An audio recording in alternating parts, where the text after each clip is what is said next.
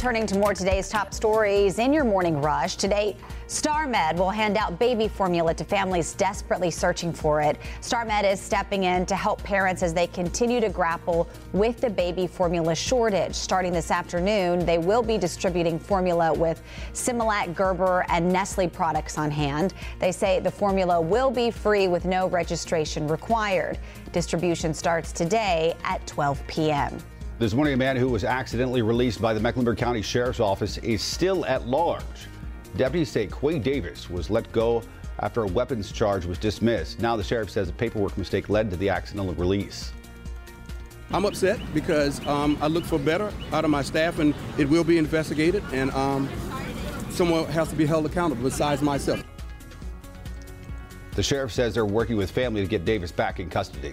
Investigators in Myrtle Beach say they found the remains of a teenager who's been missing for 13 years. The disappearance of Brittanee Drexel previously gained national attention. Police arrested a man last week who was once a person of interest in the case. Now, officials say Raymond Moody is responsible for her death. NASCAR one step closer to bringing its administration building to Concord. Last night, Cabarrus County leaders approved funding for the $28 million project.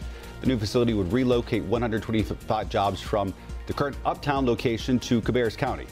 NASCAR hasn't responded to our requests for comment. Gas prices continue to rise in the Carolinas. This morning, both North and South Carolina set new record high averages. According to AAA, North Carolina now sits at $4.27. South Carolina is now up to about $4.23. And that's it for your morning rush.